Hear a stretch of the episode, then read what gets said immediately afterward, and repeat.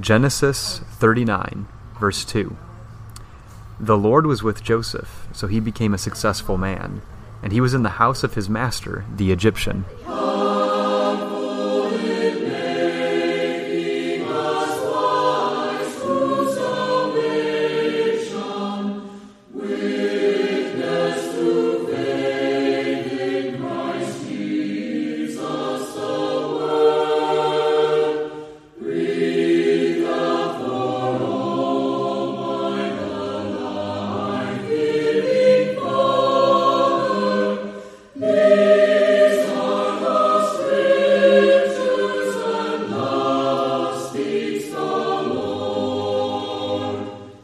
Welcome to Walking Through the Book. I'm Stephen McCrary. And I'm Bryant Bales. And today we'd like to talk with you about the Bible. Specifically, we want to discuss Genesis 39. Walking Through the Book is all about these three things. We want to encourage Bible reading, we want to demonstrate proper and responsible study of the Bible, and we want to emphasize what the text says, no more and no less. We're so thankful for you taking the time to listen today. Uh, believe it or not, Bryant and I are in the same place at the same uh, coffee house. We are. And uh, not that we're at coffee houses typically when we record, but usually Bryant is far, far away in the far off land of Savannah. And I am in the uh, remote area of Columbus, Mississippi. But uh, we both happen to be in Columbus, Mississippi, so we just decided, hey, let's break out the mic, let's uh, test uh, some new equipment here, and let's see what happens. Yes. yes, yes. Uh, so that's what we're doing. Yeah, we are doing these things. So, um, uh, today we are going to go over uh, Genesis 39, continuing the story of Joseph. You know, last episode it really was much more about Judah uh, with that sort of inner, inner uh, intermediary story, you might say, in uh, chapter 38, and now we continue on the the the the story of Joseph and. Uh, but before we start, we do want to let you know how to get in touch with us. You can reach us through Facebook. If you search at Walking Through the Book, you'll find us there. Also, you can email us at walkingthroughthebook at protonmail.com. Also, you can check out the website this podcast is hosted through, northcolumbuschristians.com. That's the website of the congregation that I work with in Columbus, Mississippi, the North Columbus Church of Christ. And Bryant, you've got a meeting going on with us this week. Uh, mm-hmm. Not really much to say about that because this, by the time this comes out, that'll be mm-hmm. uh, over, uh, unfortunately. But uh, I do want to share that you know I'm, I'm enjoying the time with you and I know everybody else is enjoying the time with you there, and uh, so why, why, don't you let everybody know how to get in touch with you and kind of what you do? So I uh, work as an evangelist in Savannah, Georgia, as uh, Stephen said. If this is your first time listening, and the church where the church meets is 4506 Augusta Road uh, in Garden City, which is actually just right outside downtown Savannah. And so, if you're in the area, we encourage you to uh, visit us sometime. We'd love to see you um, if you're passing through or want a vacation over that way. And uh, you can find us. Uh, our website is gardencitycoc.org. Uh, and our Facebook page, uh, you just look up the Garden City Church of Christ and you'll find us on Facebook. And if you'd like to find me on Facebook, um, just look up Bryant Bales and I should just pop right on up. Uh, what we do when we do um, our podcast is we just read through the text, which is what we were just about to do. And after reading, we just make some uh, just initial observations, anything that might just stick out to us immediately from the text uh, that we may take talk about for a few minutes. And then we try to talk about themes as well. Anything that seems to relate to the story of Genesis or to themes in Genesis, the Old Testament, or just even how things connect to Jesus and the church in the New Testament. And we always try to conclude looking at uh, applications that we can make from the, the things that we're reading and studying as well. So that's how we'll be going over it today.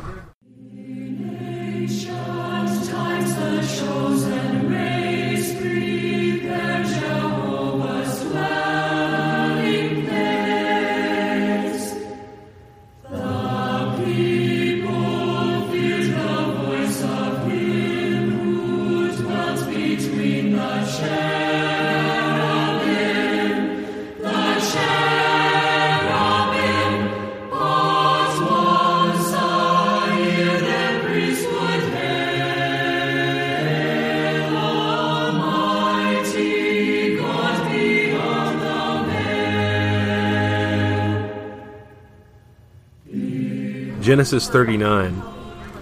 Now Joseph had been taken down to Egypt, and Potiphar, an officer of Pharaoh, captain of the guard, an Egyptian, bought him from the Ishmaelites who had taken him down there. The Lord was with Joseph, and he was a successful man, and he was in the house of his master the Egyptian. And his master saw that the Lord was with him, that the Lord made all he did to prosper in his hand. So Joseph found favor in his sight, and served him. Then he made him overseer of his house, and all that he had he put under his authority. So it was from the time that he had made him overseer of his house, and all that he had, that the Lord blessed the Egyptian's house for Joseph's sake. And the blessing of the Lord was on all that he had in the house and in the field.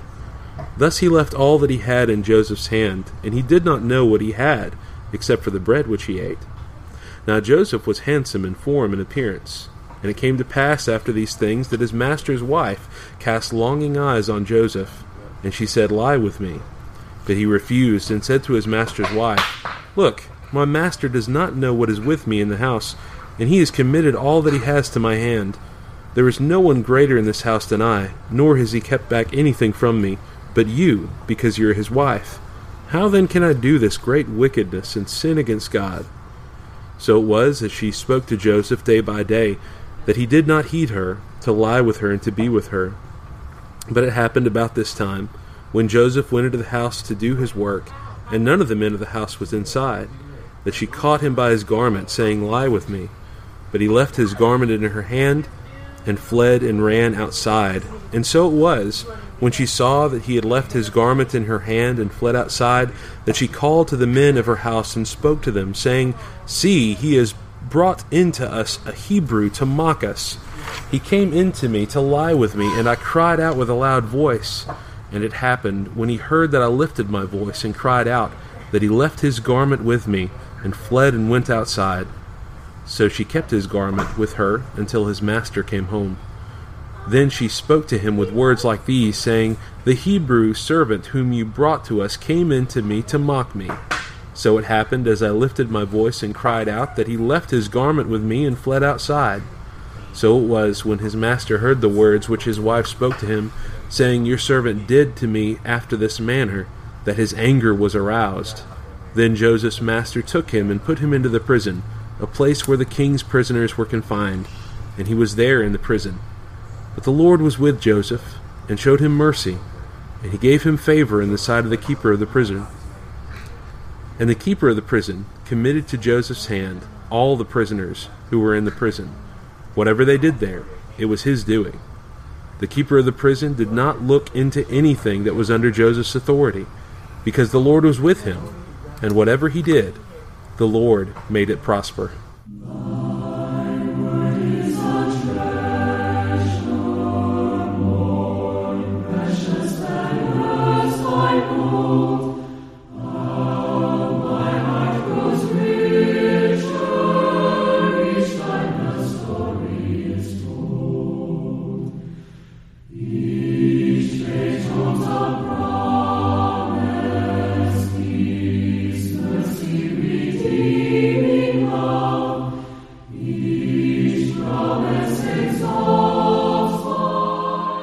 As we go into initial observations of this chapter, uh, a lot of interesting things. This, you know, Brad, this is a story that I think anyone who grows up among Christians hears multiple times. Right. You know, we're, we're taught this story as children, and as time goes on, you hear about it more and more. And I've, I, frankly, I've heard some really good lessons uh, concerning this story. Um, What are some things in that in that reading, Bryant, that really just leaped out at you?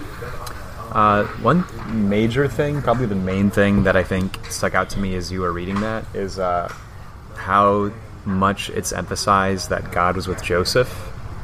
Because, you know, I think maybe that only needed to be said once, but I noticed it was said in verse 2, 3, 4, 5, 21, and 23. So that's that's six times that it's emphasized that God was with Joseph and making everything he did prosper.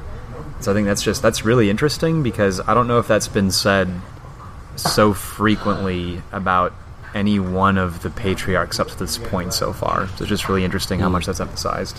I've actually have a sermon on Joseph that I preach that deals with this, like that goes through Joseph's story, hmm. but I I hold off on all those hmm. things till the hmm. end. You know, I actually leave out that part of the story until the end because you know, the question is, you know, who was there? You know, when was God there? When is God helping me out? And, uh, and and I think that's one of the things that, that you see there. But um, you know, Joseph being being taken down there. You know, keep in mind this is a very similar situation uh, as what happened with his father to some degree. Uh, what happened with his father's father's father, in the sense that Abraham uh, was was told by God to leave everything he knew. Uh, Jacob ended up at certain times having to leave everything he knew, uh, and now Joseph is being forcibly put into the situation where it's not a matter of obedience to command, but uh, he is being taken. He's being pulled away from everything he knows uh, at the behest of his wicked brothers. And uh, so uh, Potiphar, who seems to be a pretty important fella, um, you know, buys Jacob from the Ishmaelite traders. Um, and, and, and, but, you know, it, it- again, you know, you, you bringing up that aspect of that encouragement that the Lord was with Joseph, that seems to follow these bad things that are happening almost directly. It's sort of like a reminder directly to uh, to the the reader that, that this may look bad, but the Lord is is with Joseph. Yeah, that's interesting. Um, it, it, it is kind of interesting to me too that, and, and this is going to be an ongoing thing as we look at the story of Jacob. Uh, excuse me, Joseph. That's easy, easy for that to happen. Believe me. Um, as we look through the story of Joseph, I want to keep emphasizing that I don't think we really see anything supernatural happening here. Yeah, not like you know, like a miracle or anything. Yeah, you know, yeah, it's like it's like he saw that Joseph was things were prospering under Joseph's hand, but it's not like God was causing mat- things to just materialize. You know, like Joseph, I'm sure just seemed to be succeeding and prospering above everyone else in a way that he could see was beyond what should be happening normally.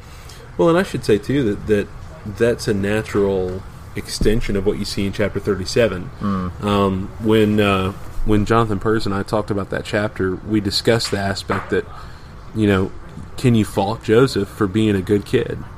Uh, and the answer is no, you can't. And it's the same thing here to some degree that I, I, I simply believe he's doing the best job that he knows how because he loves the Lord and he's working through this difficult situation. And the Lord helping him in these ways, you know, the Lord uh, standing beside him and, and helping him along in these ways. Yeah, Um, and what a great thing. It's interesting with that, you know, the idea of like being a good kid. You know, like when I was when I was younger and I got some independence from my my home. You know, like I used that independence um, in a way that revealed evil in my heart, and I ended up really going off the deep end. Um, and I think it's pretty interesting here that Joseph is alone and he's away from his family and like a lot of really bad things have happened to him and yet he still has this determination to serve the lord and it's almost like what's being drawn out of joseph's heart is actually great goodness which is really amazing Hmm. um, you know, the moment with the wife, and you know, I, I have Right. to take a step back. I, I think it's very easy for us to dismiss this temptation. Um, it's easy for us to have this image in our mind of a woman who maybe is older and maybe who isn't quite as appealing or something to that effect. I, I don't know. Not that necessarily that's what that means that an older woman would not be appealing automatically, but just trying to cover our bases here. Uh, but open mouth, insert foot. Um, but but I, I do think we have to recognize that that it seems like Joseph is is indeed struggling with this. It is an ongoing thing, and it gets to a heated point where he knows that he has to leave. yeah.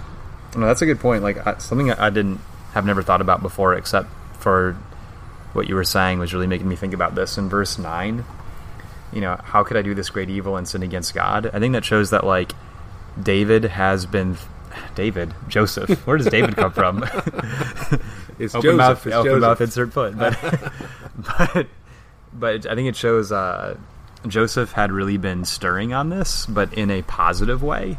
Like Mm-hmm. he's he's been acknowledging in his own mind like what it would mean for him to give in, and he's been acknowledging the impact of what it would mean for him to flatter this temptation. Because verse 9, I don't think just comes out of nowhere. You know, it's like Joseph has obviously really been investing a lot of a lot of thought into this circumstance. Hmm. And, and and that's you know another good lesson that maybe we'll touch into in the application section. But he does impress upon her the fact that look at what your husband's given to me. Mm. Look at look at all the things that he's done for me. Look at where I am. Um, but he does not say, "How can I do this great wickedness and sin against your husband?" Right.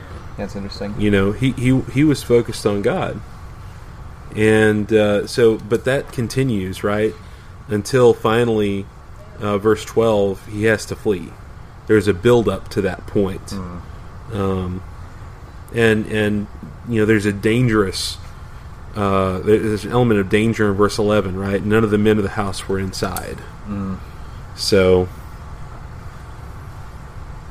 and of course, uh, Potiphar's wife uh, turns this into a big dramatic situation, um, and essentially frames Joseph. Um, and I, I, I don't know if this was motivated by trying to get back at Joseph or just simply trying to to have trouble here, but um, you know, there was the possibility for her to keep quiet about this and turn around, right? Right, right. I mean, she could have just let this die, but it doesn't seem that she did, she did.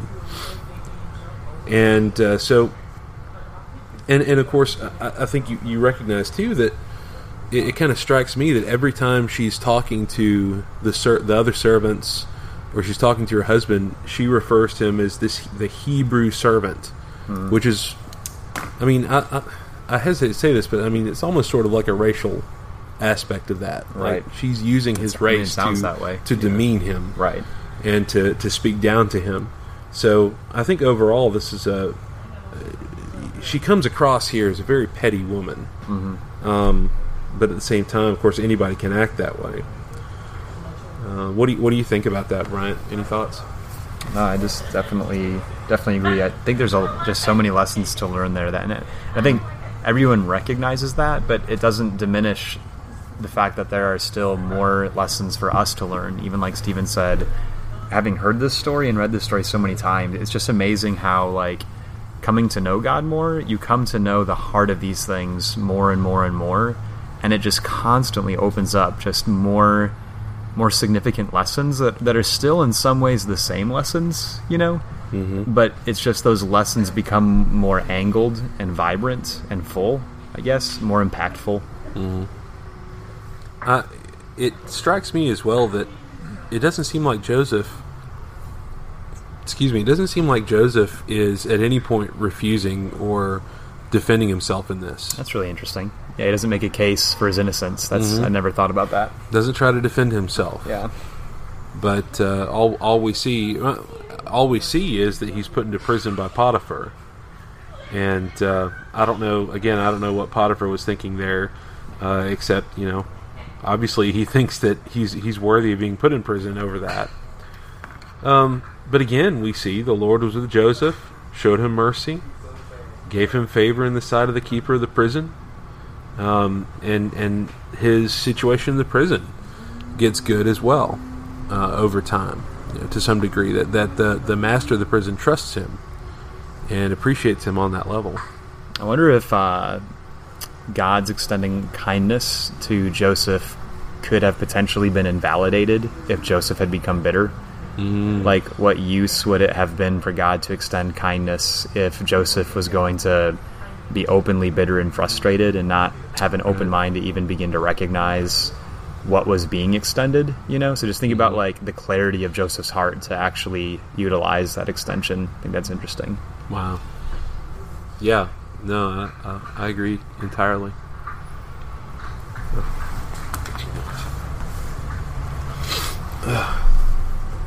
Well, um, you got anything else there? Well, it is interesting. Like, I think, like in Genesis, God keeps trying to make clear marks of His favor, and it is interesting that everywhere Joseph is going here, God is putting him to be in charge, which, of course, you know we know is going to happen later as well. But it's almost like nobody can stop God's purpose from being fulfilled here, and I think that's really interesting. Like all these bad things are happening to Joseph, and yet he keeps ended up, he keeps ending up exalted despite it all, and it's interesting. Mm-hmm. Mm-hmm.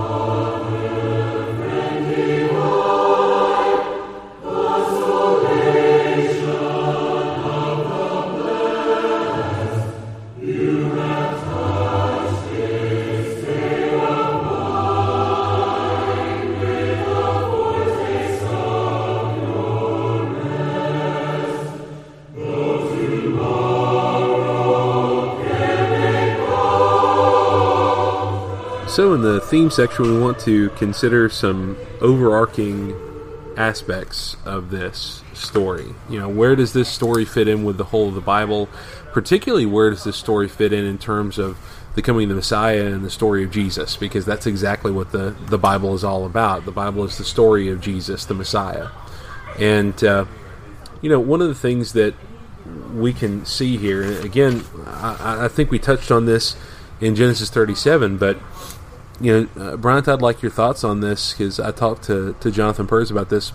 Uh, Joseph, I think, is the closest that we get to the character and action of Jesus mm. in the book of Genesis. Would you agree with that? Man, it's got to be one of the yeah the clearest. Like outside of Abraham being willing to sacrifice his son, you know, this is about the clearest type in Genesis. I think. Mm. And because I mean, there there are multiple things that we just mentioned how he went to prison seemingly with no defense for himself. Right, right. That's yeah. That's, that's very very similar. Yeah, it is. Um, very yeah. very big parallel there. That's interesting. Um, being sold into slavery, allowing himself to be used in this way. Mm. Um, again, it's the same exact thing as yeah. Jesus in the sense that Ooh, boy. Jesus Mm, del- offered himself up to be taken in this way. He did not resist. So here comes Bryant. Sorry, I'm making I'm making faces that indicate the gears are turning. So the dream makes the difference. Hmm. So I'm going to talk about this in the lesson tonight that like the psalmists would oftentimes pull from God's past promises and past actions to maintain a present sense of hope Hmm. that can lead them to pursue God even when everything else around them is contradicting that promise. And so I wonder if in the flow of Genesis Joseph is still convinced that the dreams he had received were true. Mm. Mhm. And that even though his brother sold him into the pit, even though he's a slave now, that God is faithful. He knows that because of Abraham. He knows that because of Isaac. He knows that because of his father Jacob. And if God is faithful, then even though everything looks like it's not working out in the favor of that, that promise and that dream, Joseph is still persuaded in hope against hope that Wow. that still maintains truth. Yeah. No, I mean that's that's a it's a great thing to think about. You know, especially when you consider that you know Joseph is by himself. Right. You know, Yeah, yeah. and, and, and So many reasons to give to, up. To Yeah. parallel, parallel this too, I mean, I think another Old Testament type, of course, is Daniel. Mm. Daniel is sold into Babylonian slavery. Right, Not really right, even right. sold. He's That's just snatched away from his homeland. Mm. And how easy would it be in a place, the place of Babylon, to completely and utterly abandon? You know, it's, it doesn't even matter. You know how I eat now. Right. But it does Right, matter to right, him right. because he has the proper faith in God. Such a good And it's the same thing here. You know, why is Joseph remembering God? He's in a place where mm. people aren't really going to care. Mm. And generally, I- I, I think now, now let me let me take a step back here mm. too, because what have what have we gotten?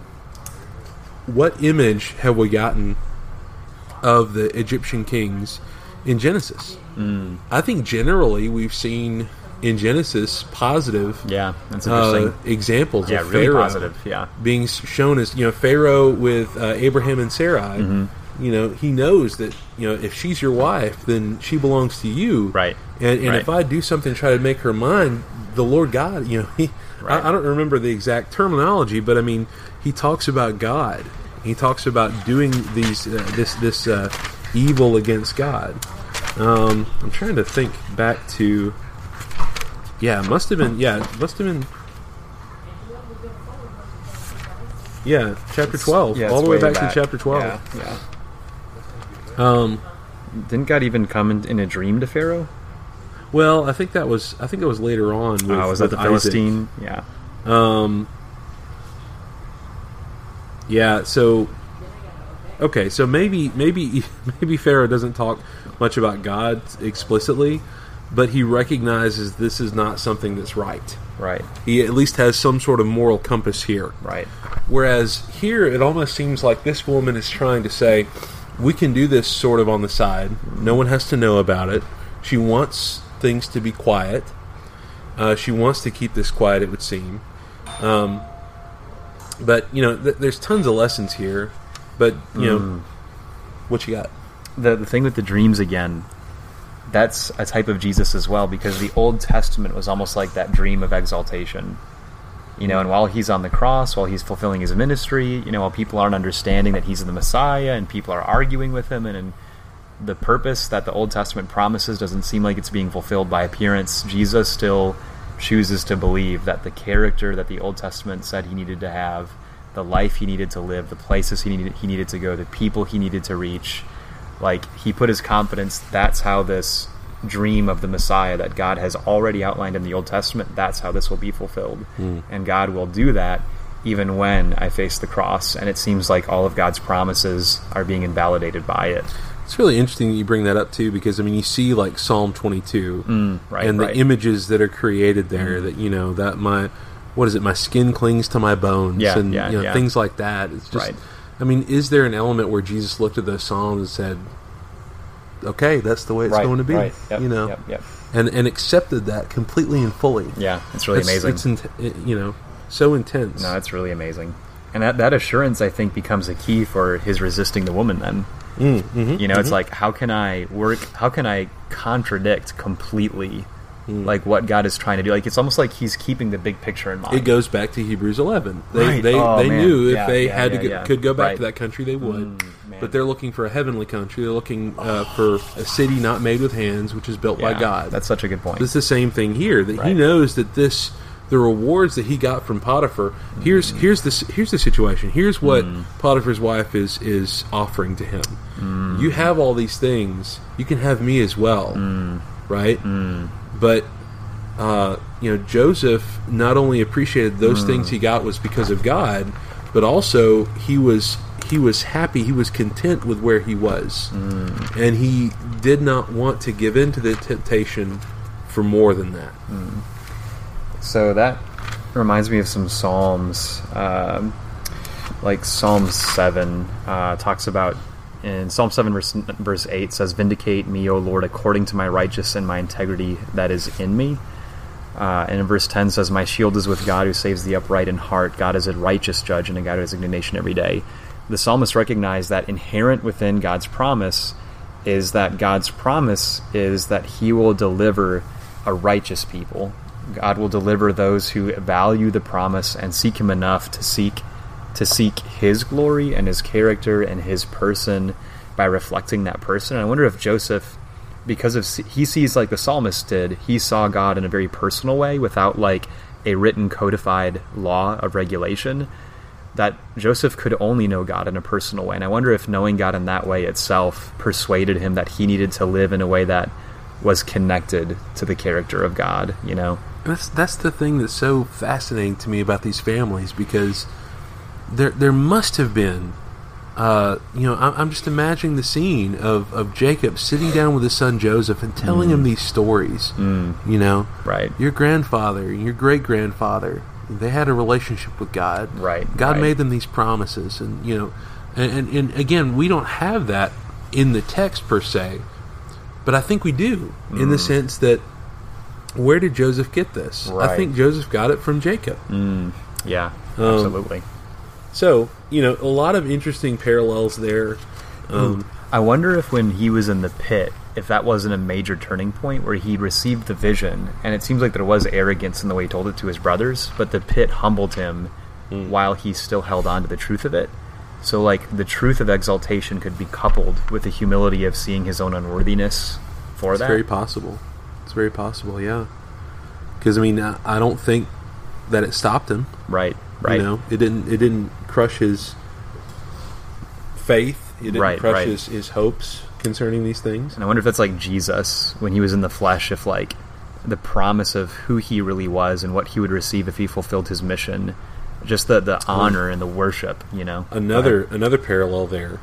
Jesus was falsely accused and unrighteously Mm. wow, brought to quote unquote justice, which was Mm. not justice, but he offered himself up. He gave himself over to that darkness so that he he Mm. could be the salvation for humanity. that's so interesting. And it, that just like Joseph, that became the triggering point for him to get where he needed to be for that Mm-hmm. promise to be fulfilled.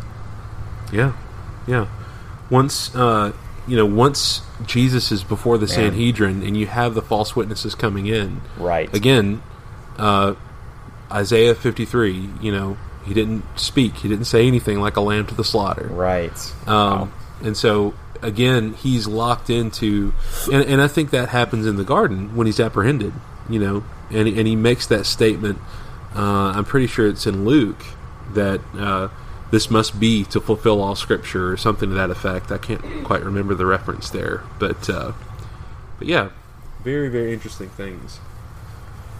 And as we continue to follow the story of Joseph, it's just wonderful how we see that God allows him to prosper and God is instrumental in having him prosper. But again, no big supernatural events. I It is wonder- simply God's providence that is necessary for these things to happen. I wonder if Joseph would have set his heart on that prosperity as he received it if he would not have become bitter when he lost it or thought that he lost God's favor when it went away. Mm-hmm. No, I, I have no doubt that he wouldn't have. You know, I don't think. God. I don't think God typically, at least at this point, does not help. He he doesn't really help inevitably, you know, super bitter people. Right. Yeah. You know? Yeah. That's amazing. Um, it just shows that like Joseph's heart was free from all forms of covetousness. You know, both of the physical kind for possessions, but also for the fleshly kind of, you know, the woman, you know. oh, excuse me. Bryant, you mentioned Samson a couple of times yesterday, and just to kind of fit him into this as well to some degree, Samson was treated pretty poorly by the Philistines. Interesting. But yeah. again, you made the point yesterday uh, in our time together that uh, that even though he had this great strength, nothing changed. Mm. He didn't save Israel. He killed some Philistines, Right. but that was pretty much it. Right, right. And if he had used that in a way that glorified God, Right. you know, and, and then you know the question of well, why did God help Samson? Because again, that's how terrible the nation is. Mm. Right. That's you know the best you can point. find is is you know, and, and this is a little goofy, but I've told you before. Samson is like the the the Popeye of the Old Mm. Testament. If he has a problem, he's going to go beat somebody up. Right. And and and you know the Lord hates violence, and so anyway, um, that that I, I just I bring that up in the sense that that again Joseph does not fight against this uh, misuse of him, and you know doesn't wonder if, like, arms. I wonder if he accepts that as well because he sees God in a very near way as well. That like as he as he confidently holds to what he knows is of God and acts consistent with God, he can know that each step is leading him closer. So like he can he can live that way and think mm-hmm. that way mm-hmm. because of the knowledge that you know what I don't need to defend myself because I know God is working Yeah. and I know God is active, and I know that God's favor is with me. So I'll just quietly like let Him push me forward. Yeah, yeah. Just one thing is how I think the this this might sound extreme, but I think the woman is a parallel to Satan for us. Mm. You know that when we start serving God and when God's favor is actually with us, Satan sees that and it makes us desirable to him. But his desire for us is not pure and it's very corrupt and it's something that will completely contradict God's promise. And you can see Satan's desire for Jesus. Exactly. His Right. desire Yes. for people like uh, what was it, Moses Right. And Yeah. yeah. Peter. Yep. Yep. Uh, he wants to use these people in, in evil and wicked ways. That's right. That's right. Yeah. So Sa- Satan's looking for an opportunity. The psalmists talk a lot about how the the wicked conspire in shadowy places for the righteous, hiding nets and traps that they can fall into them. You know, but the psalmist trusts that God sees and God knows that, and God will take care of that, just like He did with Joseph. You know, so I think we need to we need to be aware that you know Satan does desire the righteous and works hard to um, try to get God's people to compromise by setting up traps of temptation in places that would most tempt us at the most opportune times. I think it's important to see that as like a connecting theme is how this woman treated Joseph is how Satan also treats us. Yeah, look for that in other places in Scripture. Yeah, and absolutely. You'll see a uniform Yep. approach. Right. Right. Yep. Yep. Because that's like that's like Satan with Jesus again. Like mm-hmm. Satan was looking for any nook or cranny of Jesus's heart that he could, you know, set a trap and Jesus in an unaware way, you know, compromise his conviction or behavior. You know, because like when Jesus was on the cross, Satan wasn't as visible as he was in the wilderness. And think about even Peter when Peter took Jesus aside and said, "Get." Well, when Peter told Jesus, "This will not happen to you," and Jesus had been describing what was about to happen to him in Jerusalem, and uh, I think that was a trap for Jesus by Satan that Jesus recognized. You know, it took the form of Peter trying to be just kind and convicted, but Jesus said, "Get behind me, Satan." And so we just really need to be aware of how subtle sometimes Satan can be to, to bring us down from our position of faith and grace.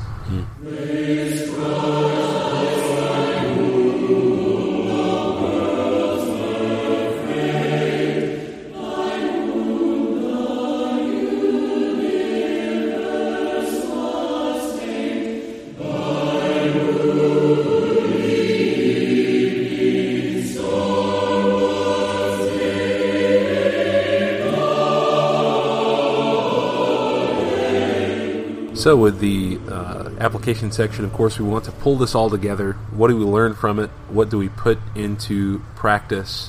What do we understand that this is where this fits in with my life?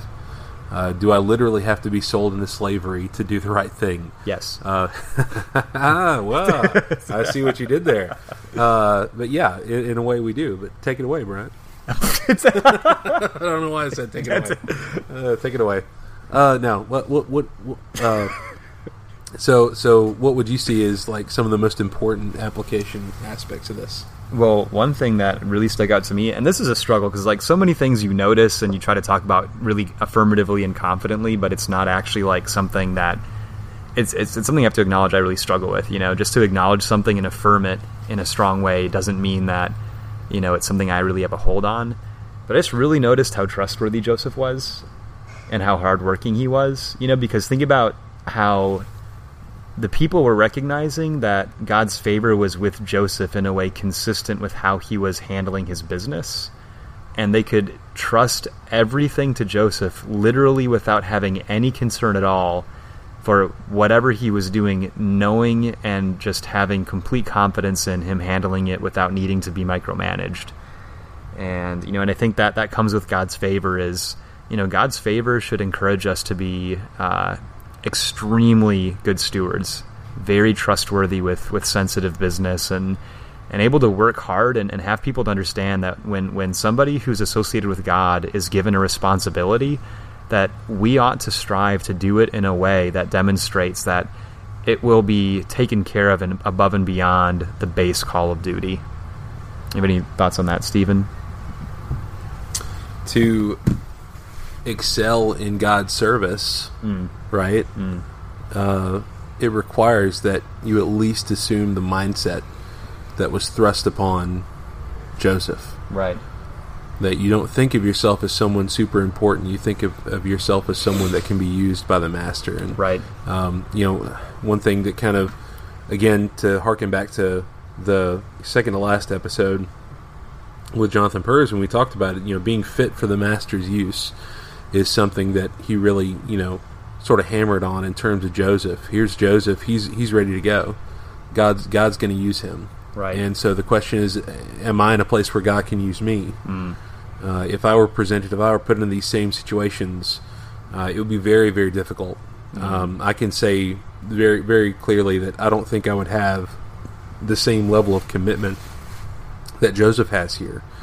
Um, and and I'll, I'll just honestly say, like, I've I've worked at jobs before that I know that I have not been, you know, have not put to, put in the same effort that I should Right, should right. be.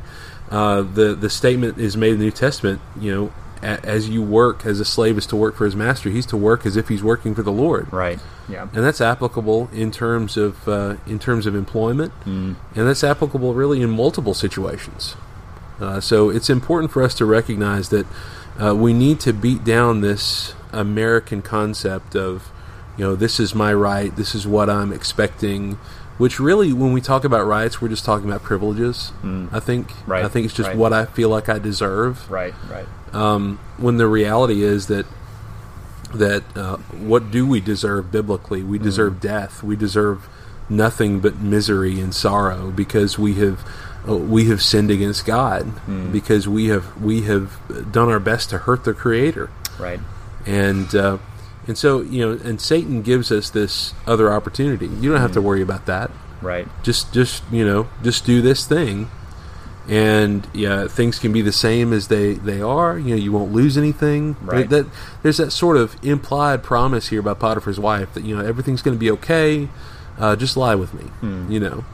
Um, and so let's not allow satan to be our father. Let's let's uh, let's seek to to know who the father is and to to mold ourselves after him Right. And I think like with that too, you know, application with Joseph toward the woman is understanding that Satan wants us to lose sight of the big picture of God's promises, and he wants to narrow our view on a moment and the pleasure that we can gain from the compromise made in a moment.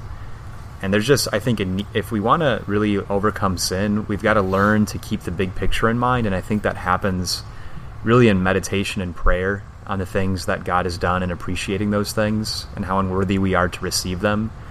And I think it kind of harkens to Titus chapter 2, where it talks about the grace of God has appeared, bringing salvation to all men, teaching us to deny ungodliness and worldly desires, but to live soberly and righteously in this present evil age. You know, so I think that that's the idea is, you know, when we really understand what we've been given, how we've been given, what we've been given, what we've received and what we're still yet to receive and how we're to receive those things, that that's extraordinarily motivating to exercise a very unusual sense of self-control. Um, restraint Right, you know yes, and uh, right. again uh, that, I think that's one of the bigger themes of Genesis that you see all these faithful Definitely, people yeah. uh, using restraint and employing restraint. The times where you see men failing are when they fail to use restraint, right, right. and uh, they fail to have this this uh, aspect of self control. Right. There's no self control with this woman. Right. This woman is continually hounding Joseph, and then when uh, when it comes to a point, when it comes to a head, uh, she simply screams out about it and uh, takes this, you know, destroys this man's life, right. you know, and and gets rid of any Mm. good evidence that she had this desire. Right. And uh, so, you know, really, we need to recognize that this is not e- even those worldly desires, even those temptations. They don't lead to a good place. Right. You know, right. they, they don't they don't give us anything. Ultimately, it's it's all smoke and mirrors. That's the thing is, it seems like Satan wants to make us feel like when we start making righteous decisions that legitimately are of the Lord, those decisions do put us in a vulnerable position. And we talked about that in the meeting, I think, uh, yesterday, that God's commands purposely put us in a vulnerable position. And Satan wants to take advantage of that to make it seem like we've done something wrong by choosing to do what's right. And oftentimes, like, we'll feel like we're being punished for making the right decision. And those are the most important times to remember that God's promise still holds true. You know, we can have confidence that if we've done what is right, God will exalt us in the right time. We just need to keep humbling ourselves. But I think that's just a very important lesson, just like Jesus on the cross. Jesus was doing what was right, and Satan was trying to punish Jesus as much as he possibly could to get him to compromise the promise of God and his faith in that promise. And so I just want to encourage you if you're listening, and I need the encouragement as well, that, you know, temporal troubles, temporal troubles are a temporary weight that is is light compared to the eternal weight of glory that far exceeds all comparison. Hmm. Colossians three twenty three. Whatever you do, do it heartily as to the Lord and not to men.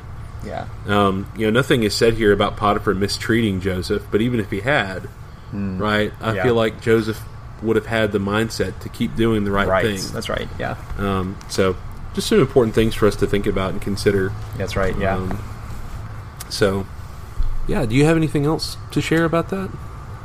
anything else you wanted to touch on? I think one thing is how uh, Joseph received assurance that God was working towards the fulfillment of promises previously made. And I think, like, if you've been baptized for the remission of your sins, the promise in that is that God, at the point of salvation, gives the Holy Spirit of promise as a pledge of God's ability and desire and commitment to complete His promise. And I think reflecting back and even looking at how God still is giving us life, even when we struggle, there are always ways to see God's favor as we struggle and as we suffer, and, and even suffer the loss of things that hold our affection, whether it's family, whether it's friends, whether it's possessions or health, comforts, whatever it is there's always if, if we if we have ever obeyed the gospel there's always reason to be encouraged to see that there's hope. And i think god gave joseph that in, in extraordinary ways.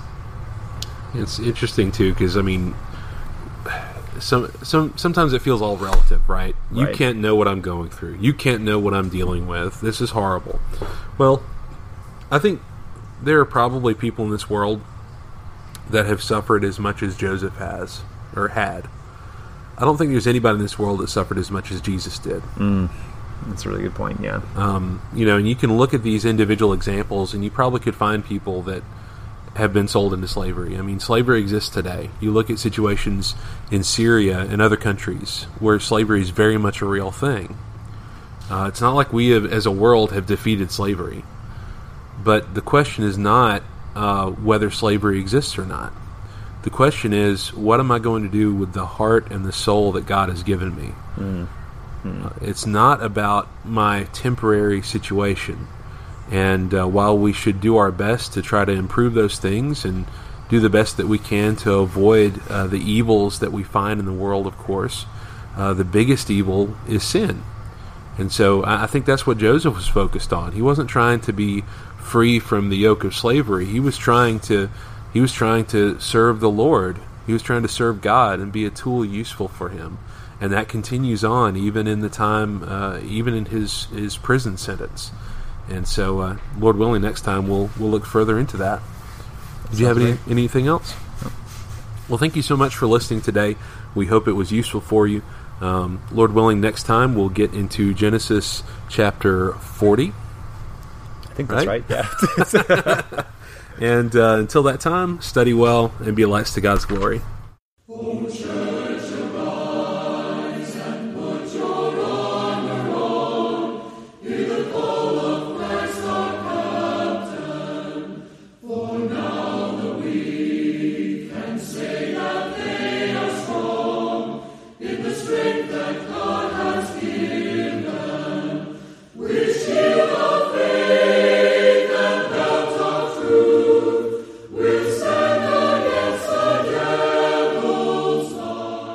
The music on this podcast is provided courtesy of Symphonia.